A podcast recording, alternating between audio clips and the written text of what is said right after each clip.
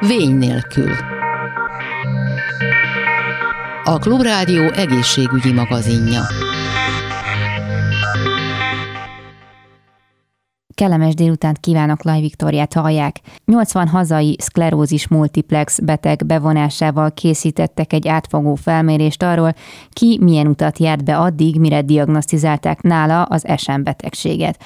Ennek azért van jelentősége, mert annál nagyobb esélye lehet hosszú távon feltartóztatni a betegséget, minél korábban megállapítják azt, és minél előbb megkapják a betegek a szükséges gyógyszert. A kutatásban a betegút mellett az érintettek tüneteit, a betegség miatti nehézségeket, az egészségügyi ellátással való elégedettséget is feltérképezték. A vonalban van velem dr. Mátyás Klotild, neurológus főorvos, a Heves megyei SM Centrum vezetője. Jó napot kívánok! Jó napot kívánok! Én is üdvözlöm a hallgatókat! Tulajdonképpen ezt a kutatást, ezt a, vagy ezt a felmérést azért végezték el, mert hogy a gyanú szerint jóval több SM beteg élhet Magyarországon, mint amennyi, amennyien ugye kezelést kapnak. Míg ez más országokban nem feltétlenül van így, tehát nagyobb arányban vannak jelen a kezelésben az SM betegek, és azt keresték, hogy tulajdonképpen hol, hol akad akadhatnak el a, a hazaiak a, hát itt a diagnózis készhez vételének a, az útján, ami azért elég kacskaringós. Nem tudom, hogy jól összefoglalta-e nagyjából ennek a felmérésnek a hátterét, vagy másra is, más is az oka volt annak, hogy ezt elvégezték, tehát mire voltak pontosan kíváncsiak? Igen, pontosan összefoglalta tulajdonképpen a statisztikai adatok alapján epidemiológiai vizsgálatnak hívják azt, amikor felmérik azt, hogy egy országban, egy földrajzi területen hány beteg van az adott betegségben, összehasonlítják a szomszédos országokkal, és a kezelt betegeknek a számát pedig az egészségbiztosító adatbázisából lehet megtudni. Valóban így van, hogy Magyarországon az adatok alapján több SM beteg lenne alkalmas kezelésre, mint ahányat a biztosító adatai alapján kezelünk. Igazából több kutatás indult ezzel a célral, hogy felderítsük, hogy hol akadnak el a betegek, miért nem kerülnek diagnózisra, vagy hogyha diagnosztizáltak, akkor miért nem kerülnek kezelésre. Ez a vizsgálat, amiről én beszámoltam a Sclerosis Multiplex világnapján május végén, ez a vizsgálat 80 beteget vizsgált, kérdőív kellett a betegeknek kitölteni, és 12 fővel pedig egy közel egy órás interjú is készült, hogy hogyan kerültek diagnózisra. Uh-huh. A vizsgálatba olyan betegek kerültek be, akik a COVID éra előtti években kerültek diagnózisra, mert ugye a elmúlt egy-két év az erősen a COVID befolyása alatt volt, és voltak akadályozó tényezők. Mit találtak, amikor... Igen, a betegekről annyit lehet tudni, hogy a megkérdezettek közel fele az budapesti beteg uh-huh. volt, és a másik felének a nagy része is nagy centrumba járt, viszonylag alulreprezentáltak voltak a kis centrumokba járó betegek, és a kutatás azt mutatta, hogy a tünetek megjelenése kor a a betegeknek körülbelül fele rögtön orvoshoz fordult. Uh-huh. Viszont a beteg fele meg nem fordult rögtön orvoshoz, és az egyharmaduk csak fél év, egy év elteltével uh-huh. ment el házorvosához, és ezt is megkérdezték, hogy, hogy mi volt ennek az oka. Volt olyan, aki azt mondta, hogy hát nem akarta tudni, hogy mi a baja, Azért azt közbevetném, hogy ez egy olyan betegség, ahol a betegek zöménél egy ilyen hullámzó lefolyást mutat az első időszakban, ezt ilyen relapszáló remittáló, vagy subokban zajló formakörnek mondjuk, ami azt jelenti, hogy jelentkezik a betegség, és akkor egy-két-két hét, három hét alatt spontánis tünetmentessé válhat. Olyanokra gondolok, hogy kettős látás, szédülés, zsibbadások. És akkor, hogyha ez alatt az időszak alatt nem megy valaki orvoshoz, utána rendbe jön, és esetleg nagyon hosszú idő, akár több év is eltelhet, uh-huh. akkor úgy van vele, hogy nem volt jelentősége. Uh-huh. Tehát csak így magyarázatként mondanám, hogy nem feltétlenül ez egy ilyen politika, hanem, uh-huh. hanem így hozza az élet. Voltak olyan betegek, akik azért nem fordultak orvoshoz, mert utána nem tudták, hogy hova forduljanak, és hát ugye vannak sokan, ez a, ez a betegség ez fiatalkorban indul, vannak sokan, akik külföldön dolgoznak, és a mhm. külföldi munka akadályozta meg, hogy rögtön orvoshoz forduljanak. Aztán vizsgálta a kérdőíves módszer is, meg az interjú is, hogy hány orvosnál jártak a betegek, mire diagnózisuk született. Ez is egy elég tanulságos, hogy egyetlen egy olyan beteg volt, aki egy orvosnál járt, hát az mondjuk kicsit ki is lóg a sorból, mert Magyarországon a neurológiai szakrendelés az beutaló köteles. Igen. Tehát őt lehet, hogy az SMS hozzátartozója vitte, vagy, vagy ott dolgozik, vagy nem tudom. Tehát azért az lenne a jellemző, hogy két orvosnál járjon a, a beteg. Először elmegy a házi orvosához, és akkor a házi orvos beutalja a neurológushoz. Vagy mondjuk szemészetre, tehát hogyha látáspanasza van, szemészetre lehet beutaló nélkül menni, és a szemész kollega utalja hozzánk a beteget. De sajnos, aki két orvosnál járt, a, a 80-ból csak 11 ilyen beteg volt. És a legtöbben háromnál jártak, 38-an, és ez még mindig csak a betegek fele. A betegeknek a másik fele az négy vagy öt orvosnál járt, hm. mire kiderült a betegséget. Na most azért én azt gondolom, hogy ezt a számot az is adja, hogy hogy fiatal korban szembesülni egy olyan diagnózissal, ami egy életre szól, azért az elég felkavaró, és többen szeretnek másodvéleményt, harmadvéleményt is kikérni tehát magát a, a diagnózist azt a neurológiai szakrendelésen kapjuk meg, hogyha ha jól értem. Milyen, igen, milyen vizsgálattal? Tehát, hogy pontosan megállapítható az, hogy SM-mel van dolgunk, vagy ez egy hosszabb kivizsgálásnak az eredménye, hogyha már itt másodvéleményt is kérünk, tehát, hogy nem feltétlenül uh-huh. tudjuk, vagy tudja az orvos is, hogy ez az. Igen. A szklerózis multiplex a mai napig klinikai diagnózis. Ezen azt értjük, hogy a, a betegek panaszai, tünetei, és a betegség lefolyás alapján állítjuk fel a diagnózist. De természetesen szükség van műszeres vizsgálatokra is, amelyek közül alapvető fontosságú az MRI vizsgálat, ez a mágneses magrezonancia vizsgálat, ami milliméteres nagyságrendben megmutatja, hogy a központi idegrendszerben hol milyen elváltozás van, de diagnózist nem ad. Azért ezt nagyon fontos hangsúlyozni, hogy az MRI az megmutatja, hogy hol van elváltozás, milyen jellegű az elváltozás, de, és, és ugye ahogy telik az idő, egyre több adat van, vannak most már kritériumrendszerek, hogy hol kell, mekkorának kell lenni, milyen alakúnak, hogy, hogy e felé vigye a diagnózis, de csak egy MRI alapján nem lehet diagnosztizálni. Na most a panaszok, tünetek, meg az emberi alapján azért nagyon-nagyon sokszor össze lehet tenni a diagnózist, és amennyire egy embernél egy betegséget biztosan lehet mondani, uh-huh. ki lehet jelenteni, hogy valakinek szklerózis multiplexe van. Vannak azért olyan együttállások, tehát panasz, tünet és emeri együttállás, amikor kétséges a diagnózis, és akkor további műszeres segítségre van szükség.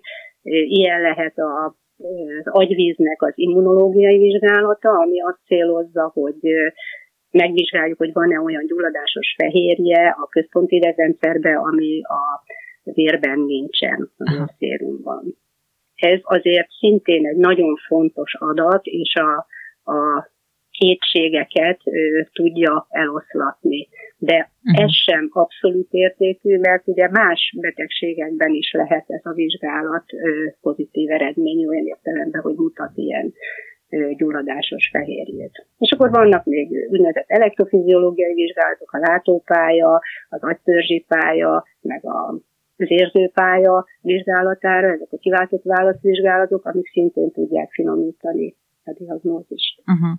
De a kezelés egyébként csak akkor indul meg, hogyha már ez, hogy mondjam, kellő finomsággal tudjuk, hogy, vagy gondoljuk azt, hogy ez SM, amivel szemben állunk? Igen, tehát úgy mondjuk, hogy hogy amikor definitív Aha. a diagnózis, tehát ilyen idézőjelben biztosra mondható, de törekedni kell arra, hogy ez minél korábban megszülessen ez a diagnózis, mert ugye a szklerózis multiplexben is a korai kezelés kecsegtet jó mhm. eredménnyel. A mai kezelések azok stabilizálni tudják a beteg állapotát, visszafordítani nem tudjuk a folyamatot, hogyha van egy rosszabbodásnak maradványtünete, azt nem tudjuk, hogy hogy mondjam, tehát nem tudjuk megszüntetni, meggyógyítani, tehát minél koraibb fázisban érdemes leállítani a betegséget, lelassítani a mhm. betegséget, hogy a jó állapotot konzerváljuk. Viszont, hogyha itt sok esetben ugye egy hosszabb időre is eltűnhet a, a tünet, és mondjuk az ember elbagatelizálja, vagy akár a házi orvos nem küldi tovább, vagy bármi egyéb esetben, akkor gondolom ezért a, hát a kezelésben ez elég nagy kiesést jelent ezeknél a betegeknél. Igen, nagyon fontos a korai diagnózis, de azért azt meg kell mondanom, hogy a szklerózis multiplex az nem stroke. Uh-huh. Tehát mondjuk itt órákon, napokon, pár héten nem múlik. Azért Aha.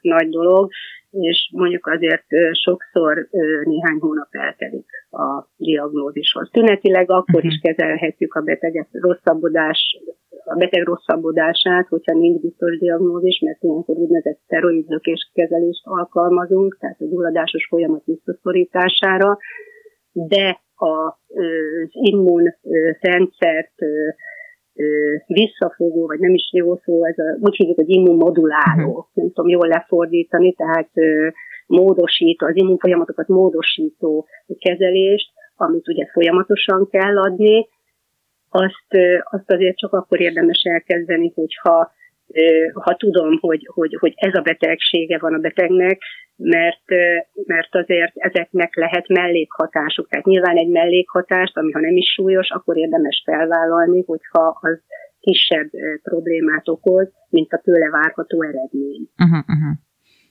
Uh, ugye hagyományosan azért, hogyha az ember egyáltalán sejti is, hogy mi az a szklerózis multiplex, vagy találkozott ezzel a betegséggel, uh, akkor gyakran hajlamos még mindig azzal összekapcsolni ezt a betegséget, hogy ez, ez megállíthatatlan, az ember tolószékbe kerül, nem tudom, mindenféle problémája lesz, és nem lesz, uh, nem tud egy teljes értékű életet élni, de hát ezek a kezelések, az, tehát ennél már azért jóval fejlettebbek ezek a kezelések, tehát hogy mondja, lassítani tudjuk ezeket a folyamatokat, feltételezem azért itt már egy minőségi minőségi életvitelt is fent lehet tartani, tehát hogy nem kell arra gondolni, hogy az ember ki esni a, a munkából, és hát, hanem hogyha megkapja az ember a kellő kezelést, akkor ezt hosszú távon fel lehet tartani, hogyha minden igaz. Igen, hát óriásit változott a, a szklerózis multiplexes betegeknek a sorsa, mióta én elkezdtem dolgozni, és a betegszervezettel együtt nagyon sokat munkálkodunk azon, hogy ez társadalmi szinten is egyre ismertebbé váljon. A szklerózis multiplexes betegeknek a legnagyobb hányadáról a közvetlen környezetük sem tudja, hogy szklerózis multiplexes, tehát a, a munkatársak, a szélesebb baráti kör, azokról a betegekről tudják, akik látszik. Aha. Ezért van a mai napig ilyen rossz híre ennek a betegségnek az immunmoduláló kezelések mellett, ugye azt nem mondtam még, hogy a relapszáló remitáló betegeknek a kétharmada nő. Fiatal korban indul a betegség, és ezek a, ezek a nők dolgoznak, gyereket szülnek, gyereket nevelnek, sportolnak, én azt gondolom, hogy most már teljes életet élnek. Tehát akinek a, a kezdet-kezdetén el tudtuk kezdeni a kezelést, és ugye 96 óta indultak ezek a, 1996 óta indultak ezek az immunmoduláló kezelések, azért azóta már elég hosszú idő eltelt. Van olyan betegem, akin az eltelt idő alatt még mindig nem látszik az, hogy szklerózis multiplexes. Uh-huh. Azért én azt gondolom, hogy ez elég biztató. Hm, ez biztos.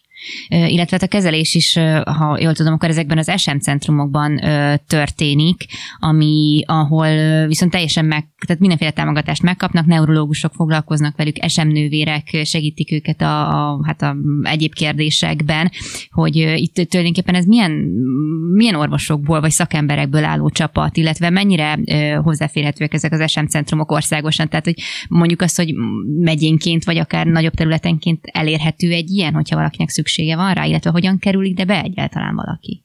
Igen, azt gondolom, hogy elég jó a szervezet Magyarországon a szklerózis multiplexesek ellátása, és aki kezelést kap, az a centrumban kapja. Ez nincs minden országban nincs, tehát Németországban is azért a, a esembetegeket hosszú távon a házi orvos kezeli, mhm. időnként mennek be kontrollra. Nálunk három havonta eljönnek kontrollra a betegek, ellenőrizzük őket. Ez tényleg egy úgynevezett interdisziplináris kezelést igényel, tehát nyilván a, a neurológus SM szakembernek a kezében van a a kezelésnek az összefogása.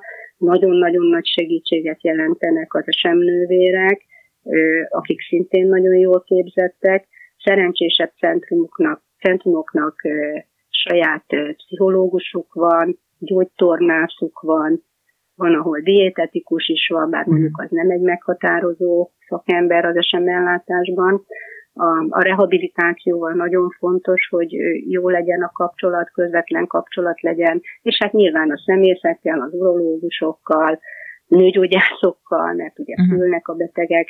Tehát azért ez egy eléggé sokrétű ellátást igénylő betegség. Egyébként ez érdekes, hogy mondja, hogy a nők e, érintettebbek ebben a betegségben. Lehet tudni, hogy igazából mi lehet az oka, illetve nem tudom, hogy az öröklődésnek van-e bármi közelhez. Nem sikerült olyan gént kimutatni, hogy egy génhez köthető lenne a betegség. A magyar betegek is részt vettek egyébként az európai genetikai vizsgálatban. Jó pár évvel ezelőtt történt. Azért a statisztikák alapján látható, hogy bizonyos fokú hajlam öröklődik mert a, a zikrekben, illetve az esembetegek családjában nagyobb a valószínűsége, hogy előforduljon a, az esembetegség, de mondjuk nem sok olyan ö, esembetegen van nekem se, ahol a, a családban van esembeteg. Tehát azért uh-huh. őket külön nyilván tartjuk. Az, hogy miért van ö, több nő, uh-huh. kétharmad, egyharmad ugye az arány, annak nagy valószínűséggel hormonális oka van. Azért tudjuk, hogy a, az endokrin rendszer, a hormonrendszer és az immunrendszer sok közös receptorral bír, de így közvetlen igazolt mechanizmus még nem ismert, hogy pontosan mi miatt van ez. De mondjuk abban talán segíthet ez az információ, hogyha mondjuk valaki nő és tapasztal magán hasonló tüneteket, akkor ha jobban benne van a köztudatban talán ez az egész sem kérdés, akkor lehet, hogy hamarabb gondol erre talán. Illetve mondta is, hogy nem, tehát hogyha jobban felvállalnák az esembetegek ezt, a, ezt az állapotot, akkor az is segíthetne egy kicsit a, a megismerésen, illetve az elfogadáson, hogy lehet, hogy ez segít egyébként, hogyha egy picit beszélünk arról, hogy mm, pár tünetet említettünk az elején, de hogy mi az, ami, ami azt sugalhatja, hogy lehet, hogy esemmel állunk szemben, illetve érdemes az embernek, hogyha mondjuk a háziorvos nem küldi tovább, akkor mondjuk kérnie ez direkt, hogy utalja be neurológiára, vagy akár egy magánpraxisba elmenni, és vizsgálatokat elvégeztetnie. A leggyakrabb a leggyakoribb kezdőtünetek a látóideggyulladás, tehát ilyen átmeneti látásromlás. Ez nem pillanatosra kell gondolni, hanem ilyen napokig ö, tartó, egy-két hétig tartó látáselhomályosulás általában az egyik szemen. A másik gyakori kezdőtünet a kettős látás, szédülések fordulhatnak elő. Na most a szédülés az egyik leggyakoribb tünet, amivel általában az emberek neurológushoz fordulnak, uh-huh. tehát ezek sem pillanatnyi megszédülések, hanem, hanem ilyen tartósabb, tehát ilyen napokon, heteken keresztül tartó szédülés, ami aztán egyszer csak megszűnik, hogyha nem fordul orvoshoz magától is. Végtagzsibbadások, végtag, átmeneti végtaggyengeségek, ügyetlenségek, vizelési ingernek a sürgőssé válása, bár mondjuk mhm. ez nem, nem feltétlenül kezdeti tünet, ez később szokott Aha. már jelentkezni. De egyébként látnak olyan pontot szakemberként, ahol, ahol mondjuk a betegszervezetek segítségével is be lehet avatkozni, hogy többen ö, kerüljenek diagnosztizálásra, illetve be a kezelésbe? Hát, hogy ne, szerintem a betegszervezet óriási munkát fejt ki uh-huh. ez irányban, különböző találkozókat szerveznek, nagyon, nagyon jó betegtájékoztató anyagokat készítetnek velünk. Aztán most például volt egy, egy ilyen szatellit rendezvény a Tataitónál mhm. júliusban, ahol a úszás, kerékpározás, futás, azt hiszem ezek a számok voltak, ahol esembetegek is indulhattak, tehát én azt gondolom, hogy azért a, a beteg szervezet, de hát a szakma is nyilván próbál karöltve a beteg szervezettel sokat tenni ezért. Hát nagyon szépen köszönöm a beszélgetést. Dr. Mátyás Klotild volt a vendégem a telefonban, neurológus főorvos és a Heves megyei SM Centrumnak a vezetője. Köszönöm szépen még egyszer. Én is köszönöm a lehetőséget. Viszontlátásra. Ezzel pedig a műsor végéhez értünk. Köszönöm a figyelmüket, további kellemes rádióhallgatást kívánok, és hogyha velünk maradnak a következő fél órában is, akkor a, az Épészel című műsorban találkozunk újra. Köszönöm a figyelmüket, Laj Viktoriát hallották viszont hallásra. A Vény nélkül című műsorunkat hallották.